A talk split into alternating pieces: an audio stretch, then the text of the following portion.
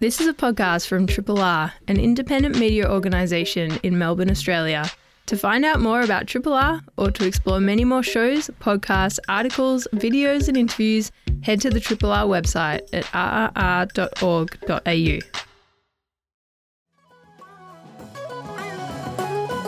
Ah, g'day.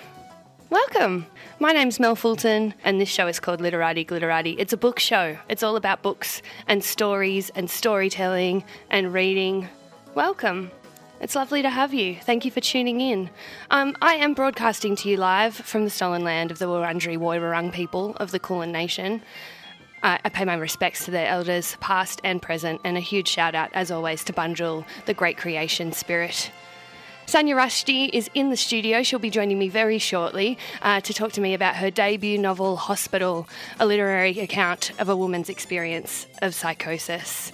Um, also joining me on the show is Emily Westmoreland, Program Director of Willy Lit Fest. Willy Lit Fest is celebrating 20 years um, in a couple of weeks' time on the 16th, 17th, and 18th of June. So we'll be talking all about the program and what we can expect from the festival. Um, it's going to be a big show. It's going to be a great show.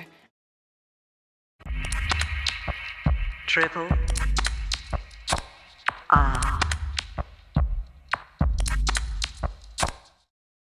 It is my great pleasure to introduce to the show our first guest for today.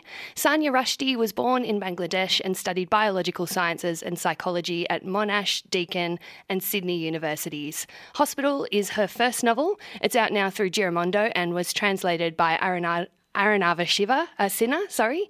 The book is a clear eyed and fascinating account of a young woman's experience of psychosis and hospitalisation in Australia. Sanya, a one time PhD student, is diagnosed with her third episode of psychosis and is moved from her family home to a community home before being submitted to a psych- psychiatric hospital.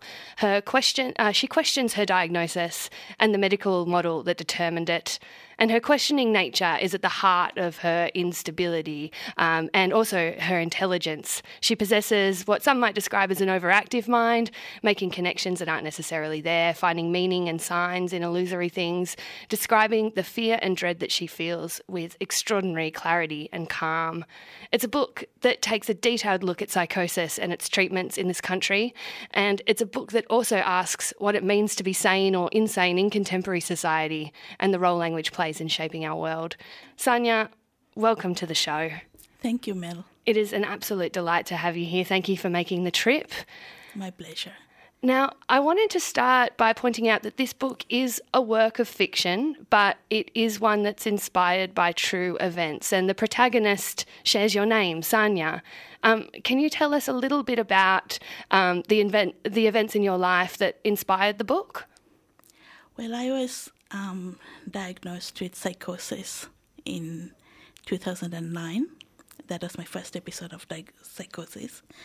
And then in 2015, I had my third episode. So um, that's what inspired writing about the condition and the treatments that I received. And can you tell us a little bit about, um, I suppose, the um, the decision to write to write the book as as a fictional work um, rather than a memoir. What do you feel that uh, fiction can do in this sort of situation when you're describing your own experiences that that nonfiction can't? Well, I was um, I have an academic background.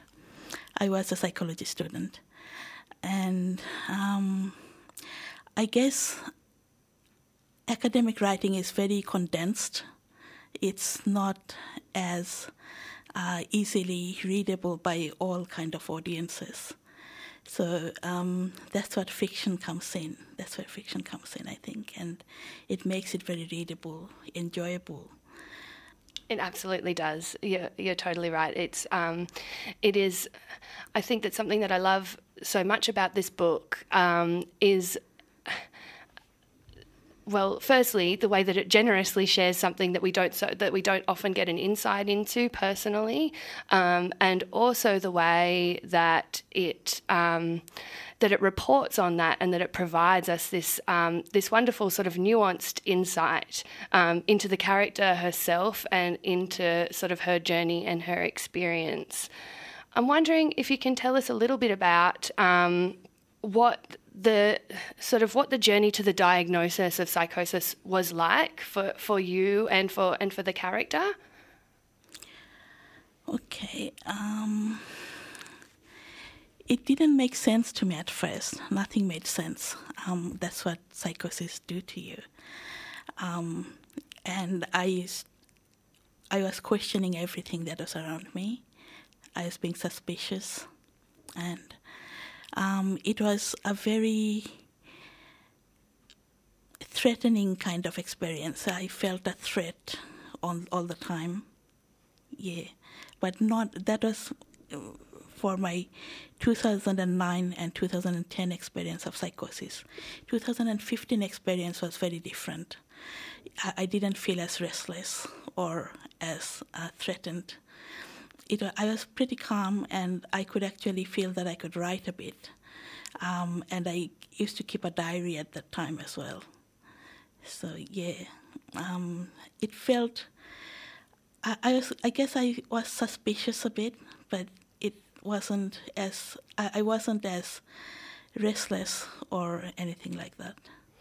It's an extraordinary thing that we are able to experience uh, being inside a, a, psychiatric hospital, like through your eyes and through your and and through what you have experienced by keeping those diary entries and by being able to sort of to tune into what what is happening to you. Can you tell us um, a little bit about sort of what the daily experience was like being in that hospital? Okay, um, the daily experiences, the patients um, made it quite good actually. It wasn't that bad because of the other inmates. So um, it was still very isolating though moving away from home, getting in, into a hospital. And it, it was kind of, I, I had, the, not, nothing was allowed in the hospital no computer, no internet, no telephone. So the only way we could keep ourselves busy was to um, eat and sleep and mingle. So that's what we did. So that's what the experience was like. I think that there are um, a lot of you know really moving kind of passages in the text um, that describe the the atmosphere of the hospital really well. Um, that sense of kind of restlessness and that sense of of fear or the suspiciousness of things and and also that um, the bonding that you have with the with the different people who are who are staying in the hospital as well, and how you pass the time together, and the relationships that you that you sort of build with them. Something that really affected me when I read this book um, was the manner in which you write it is so calm and clear and concise. Um, and and the person who is narrating the book feels it feels like they're giving a really objective account of what it of what it feels like to be in the hospital.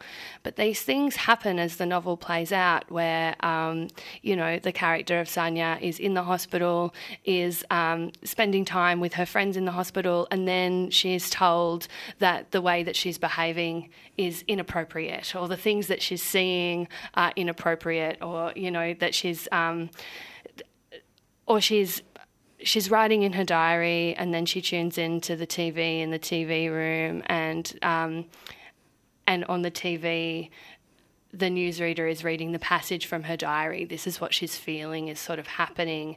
And it's an incredible thing that you do that gives us an insight into this mind that that we don't necessarily or this kind of perspective that is that is shifting and moving and that we don't necessarily feel um, safe in if that if that makes sense. How yes. how did you do that? Like what was the process like of moving between you know this experience the diary entries and then sitting down and going i want to write a novel like i want people to read this and understand what what it feels like what it feels like to have this experience okay it was a process i guess um it was a story that was just waiting to be written I um, had my third episode of psychosis in 2015, and um, I was heavily medicated, it took me a long time to get used to the medication, uh, a couple of months, I think.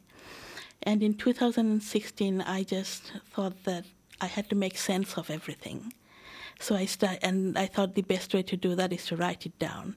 So that's why I wrote it down in two pages of paper, and then gave it to my one of my publisher friends um, in Bangladesh to read. He's also a famous poet and a writer and artist. And he read that, Brattya Raisu, he read that and um, said that why don't you make it into a novel? It has all the material for a novel. And I was like, what? I've never written a novel before. I've always done academic writing. So he goes, um, okay, just uh, spread it out a bit, write down what will be in each chapter, just in one line each. So I did that. I wrote down what's going to be in each chapter in one line. Um, and he goes, okay, so write down the first chap- chapter now. so I wrote the first chapter, and it got published in an online magazine, and I got a lot of encouragement from the readers who read it, and that kept me going for a couple of more um, entries in the online magazine. And then I stopped and finally wrote the book, and that got published in 2019. Yeah, wow. So it was published first in Bangladesh and then it was translated to English, is that correct? Yes, that's right. Yeah, wow. And it all started with just two pages written down, like a little bit of a blast, and the encouragement from a friend or from a mentor and from Yeah. somebody who is a writer as well who's told you to keep going. Um, can you tell us, like, I suppose, what do you, who do you feel like you've written this book for? Like, who do you, who do you really, when you imagine an ideal reader, who do you want that person to be? Well, first of all, I wrote it for anyone who feels that they have nowhere to go. I think writing is a way to go for them. And I've also written for their carers, the social workers, nurses, doctors, teachers, even the government, if they want to implement some changes. Um, yeah. Yeah, wow. And can you tell us a little bit about? I mean, I think that language truly is at the heart of this book, and there's a fantastic quote from Eda Gunaydin on the back of it. Eda Gunaydin has been on our show before. She's a wonderful author and has written the um, collection Root and Branch. And she's written that this is a remarkable study of the self and of a descent not into madness but into language. Rushdi does what is nearly impossible, narrating the irrational mind without loss of insight. And I think that that is an extraordinary quote from her and uh, a really fantastic summary of this book. It is.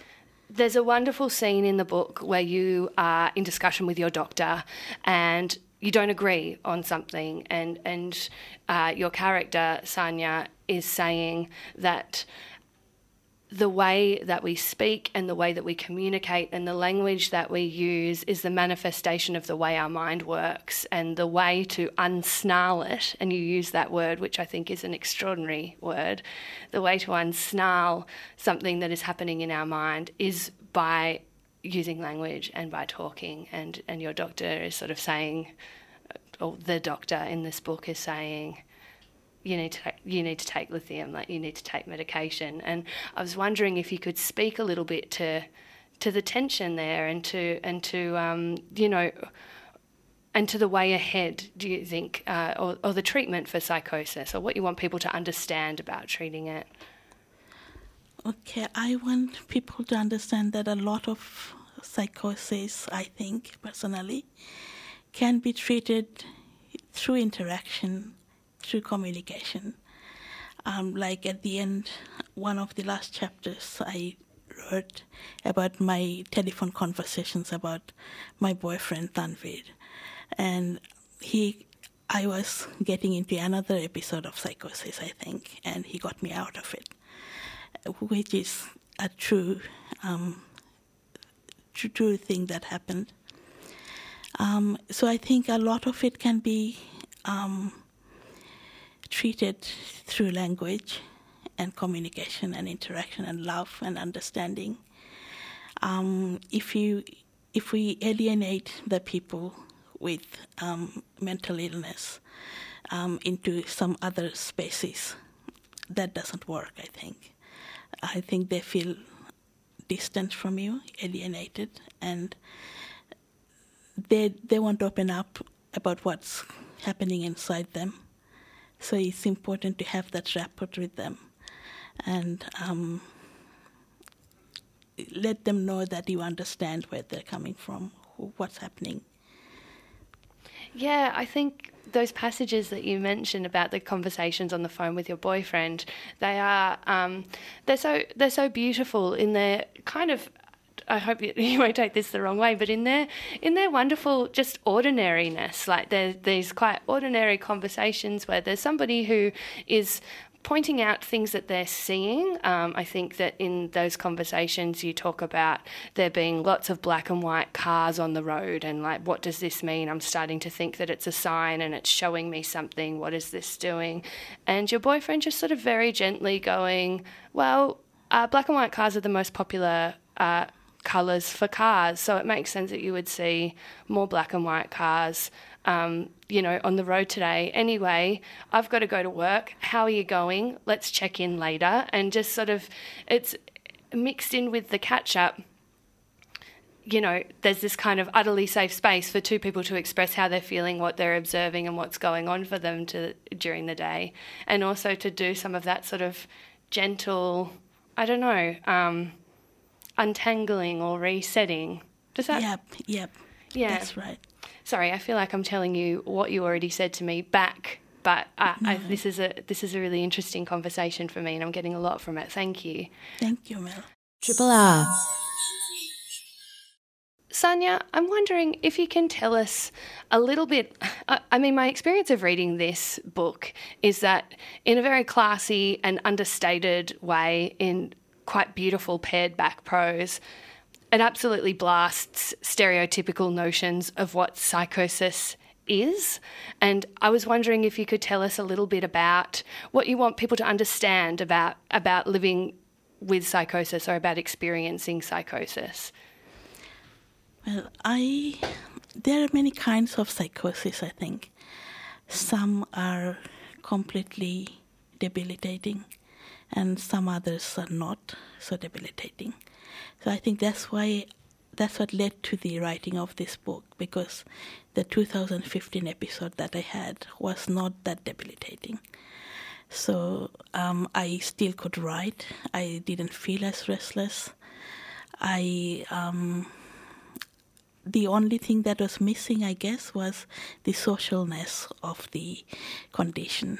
I wasn't being as social as I should have been, considerate of others. So um, I guess I want people to understand that there are many different types, and although some may and some and some people may prefer medication, others may not may not respond that well to medication. They may prefer alternative treatments. So yeah. Yeah, thank you, Sanya. Um, I think that something that really comes through in the book is, um, and and certainly not in a laboured way. It's just something that I was that I carried with me as I read the book was our, our sort of our very binary uh, manner of sort of looking at at our health. Uh, you know, we look at our mental health and we look at our physical health, and we don't often combine them together. But also the very binary manner in which we look at, um, you know, we're we're sane or we're insane. You know, there's this kind of it, rather than looking at um, looking at the world in which we live. You know, and and um, the experiences that we have, and the very broad kind of I don't know emotional spectrum that we're all sort of operating in as well. Yeah. Um, I wanted to ask you, you know, to to go big and, and to speak to this. Like, how do you think? How do you think in the modern world how do we define sanity? And are we are we looking at it in the right way? Like what what should we be doing? What are we not doing? Well i guess in the apa it defines that um, American Psychological Association manual. It defines insanity as um, bad experiences by the person as well as others who may be harmed by it. So I guess um, sanity. Sorry, what was the question again? I lost track of it. I, yeah, I think I, I'm sorry. I, no, no, you're fine. I, I, I I think I think that what I was really asking is that uh, I mean, how do we define sanity in a in a contemporary world and in a contemporary world that's often a mean world? You know, um, how how do we define it and how do we function within it and how do we take care of people? I think. I think that's, as you mentioned, how they function in it. So sanity, I guess, would be um, where how we can function within a world happily and doing what we like to do without harming anyone else, and being in a state that we enjoy being in, doing the things we like doing and which will help the society and ourselves as well. Not just the society or not just us. It's a balance, I guess. Yeah, I understand that. So a, a capacity to sort of to, to care for yourself and the people around you in a small sense, but also in a in a larger one. Um, I want to shift gears just slightly, and I, I want to talk about the um, the sort of the process of writing the book. And you've spoken a little bit about this already, about sort of jotting down a couple of pages and then fleshing that out into chapters and Yeah. going a little bit further. But this book, if you've just tuned in, was uh, first published in Bangladesh uh, in 2019, and it has since been translated. And so the book. Uh, the book that's just come out in Australia right now is the English translation, obviously. Uh, it was translated by, let me just pick up the book, I'm sorry, by Arunava Sinha. And can you tell us a little bit about the process of working with him, what relationship you had, and, and how, how you go about translating a book from one language to another? Okay, it was um, a fantastic experience working with Orunavo. And I've got to know him through my sister, Luna. Um, she, I think, um, sent a book, a copy of my Bengali version of the book to Orunavo. Orunavo read it and he said he's interested in translating it in English. So we went from there. And as somebody who who speaks English and, and Bengali, how how do you um, how do you settle on the right the right fit language wise? This is quite a um, it's quite a lean novel. You know that the language is clear and precise, and there were particular words that really stuck out to me, and I was like, wow, what a fantastic choice. I, I mentioned that word unsnarled before, and it really does ring you know, it has a certain, I don't know, like a liveliness or a, something, you know, that feels like it's the only word that could be used, but it's quite an unusual word. How do you how do you do that? Do you do you chat a lot or do you, you know? Well, Orun, Orunabho is a very famous translator. Yes. in Bangladesh, uh, in India. And um, I think he did a fantastic job. I don't know how he did it, but I think he has he has a lot of work um, behind him. So it was probably not that hard for him. He's just an alchemist. Yeah. it can be done. And he translates from English into Bengali and Bengali into English as well, doesn't he? Yep. Yeah, absolutely. Thank you so much. Um, I think that's just about all we've got time for, unfortunately, but I have loved talking to you so much, Sanya. Thank you, Mel. My pleasure. Um, The Sa- feeling is mutual. Sanya Rushdi is the author of the fantastic debut novel Hospital. It is out in all good bookstores from last week, I believe, and the book will be launched very, very soon. Details incoming. Uh, if you want to go along to the launch and find out a little bit more about it, I recommend you follow Giramondo Publishing on social media or visit their website, um, and all the details will be announced for that very, very soon. Triple R on FM, digital, online, and via the app. I am joined in the studio by this year's Willy Lit Fest Festival Coordinator, uh, Festival Director, I'm sorry, Emily Westmoreland. Um, the Williamstown Literary Festival was established in 2003. It brings together readers, writers, and book creatives of all sorts for an annual celebration of storytelling, author talks, panel discussions, and writing workshops at a historic seaside setting. Sounds absolutely like my cup of tea.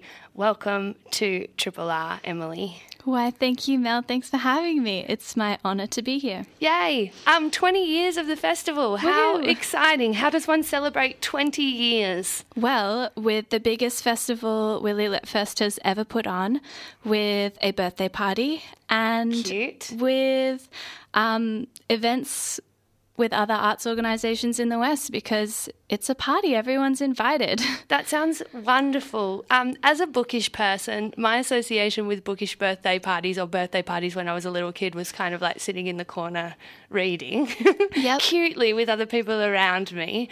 Tell me what tell me what happens at a festival event birthday party. Well, this year, Willy Lit Fest turns 20.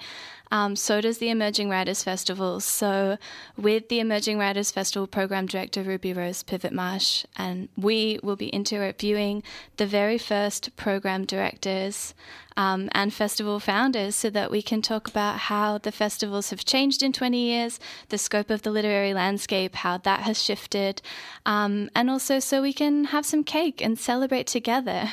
Ah, that sounds like a wonderful idea. But you're right about the nook introverted uh, moments. There's places for that at Willy Lit Fest as well. Of course there is, and you can look at the ocean and maybe dare yourself to eat an ice cream if you're one of those people who likes to eat ice cream in cold weather, which obviously I am. Absolutely. And if you want a mulled wine, that's, that option is available to you as well. There's soup. There's, I mean, it's a cozy festival. It's the middle of winter in Melbourne. It's by the beach. We want it to be a cozy, intimate, and expansive Yeah. celebration of 20 years. How wonderful. Um, I want to ask you about the setting and about, um, you know, the kind of character that Williamstown plays in the festival, how important it is, how you feature it. Um, could it be anywhere else? I don't think so. I don't think so because it's a fun festival. Um, Williamstown has this real pirate history. It's a port. It used to be the biggest port in all of Melbourne, and there are so many seaside maritime water related events at the festival this year. Um, Williamstown is home to some crazy cold water swimmers. Um, I'm one of them. And on this Sunday morning of the festival, we will be having a little salon at the Swim Life Saving Club and then going for a winter swim. I love this. Wow. Extreme reading in Williamstown. Cool. And then on Saturday night at the Pirates Tavern, which is where the Maritime Association is based, we'll be talking to Peter Scott, who lived and commanded submarines for 15 years. And there'll be sea shanties, a band, beer. It's part of our Willy Lit Fest Late program. We have a surfing dog coming to the festival, which is also going to be fabulous. Spike. A surfing dog? What kind of dog? What Well- kind of board? He was a rescue, and now Spike is a surf champion. He won the surf championships at Noosa. And so, if you have children that love dogs, or if you love dogs, please, I think it's the only Writers Festival in the entire country that has a dog headlining. Um, and I want everyone that's listening to know that this is me setting a precedence for the festival. Willy Lit Fest is fun.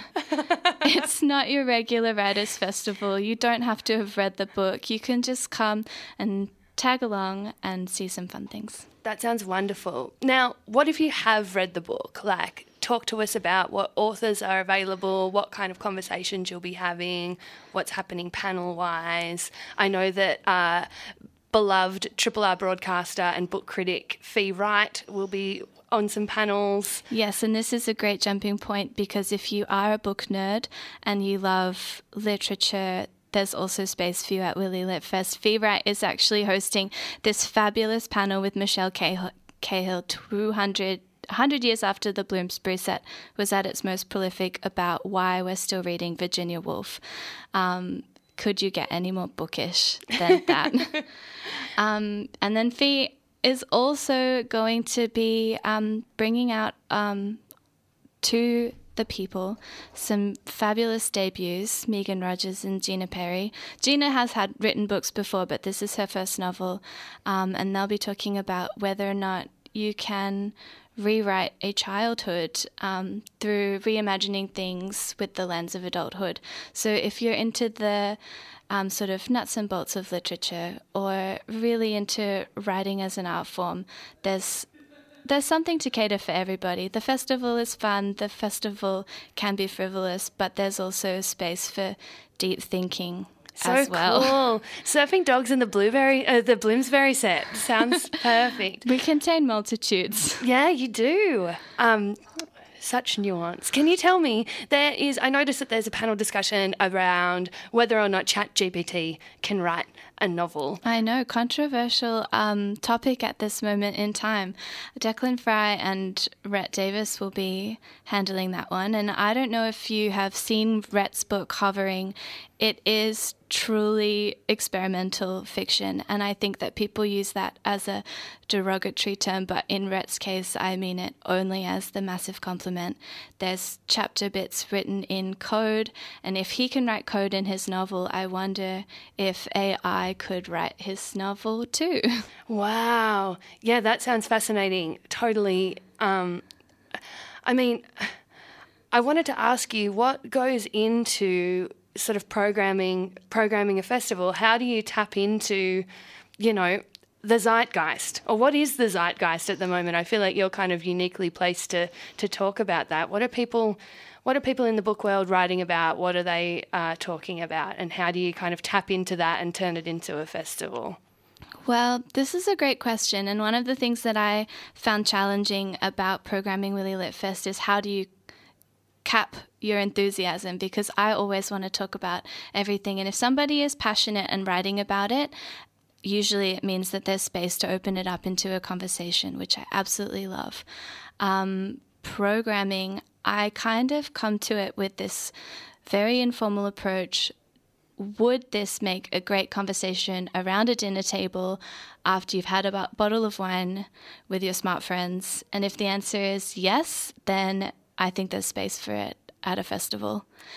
Cool. And so that means that you do get this quite varied and dynamic mix of obviously the surfing dog, but you also get um, an historic sort of look at Williamstown, the place. You also get the Chat GPT talk. Uh, I notice that there's a, a bit of discussion in this year's festival around like witchcraft and um, you know the notion of like the apothecary and like these. Oh yeah, kinds absolutely. Of... Witchcraft. I think witches are in the zeitgeist at the moment. I think there is a feminist reclamation of witchiness and um, this I don't know, disregard for the patriarchy as a way of living our best lives.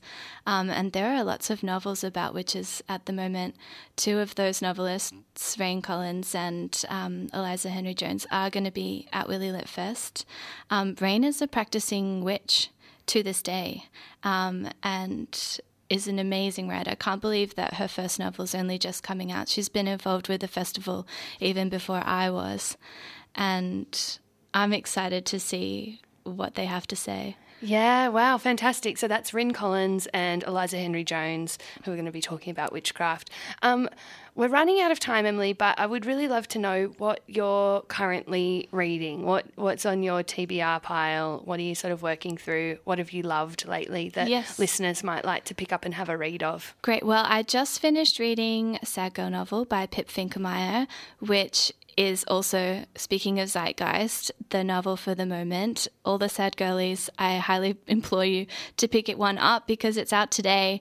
Um, and I've just finished reading Happy All the Time by Laurie Colwin, which is from the 70s. Charlotte Ree mentioned it in her memoir Heartbake, which is about nourishing yourself with food. So if you're feeling sad, those are the two books that I recommend you pick up for winter. Sad Girl novel because it will make you feel seen, and Heartbake because it will teach you that a boiled egg is a form of love. Oh, how delightful. Emily Westmoreland, thank you so much for joining us on the show. If people want more details about the festival, they can go to willylitfest.org.au. There's a full program there. Um, all of the speakers and all of the talent are listed. It's going to be a wonderful couple of days, the 16th, 17th, and 18th of June. Triple R. Thank you so much to my guests today. Thank you so much to Emily Westmoreland, who is the programming director of Willy Litfest. And thank you so much to Sanya Rushdi, the fantastic debut author of the wonderful book Hospital. Do go out and read it. Um, I found it absolutely informative and um, quite unlike anything else that I've read lately, which I feel is always a good thing. You're listening to a Triple R podcast. Discover more podcasts from Triple R exploring science, technology, food, books, social issues, politics, and more. To listen, hit up the Triple R website or your favourite podcast platform.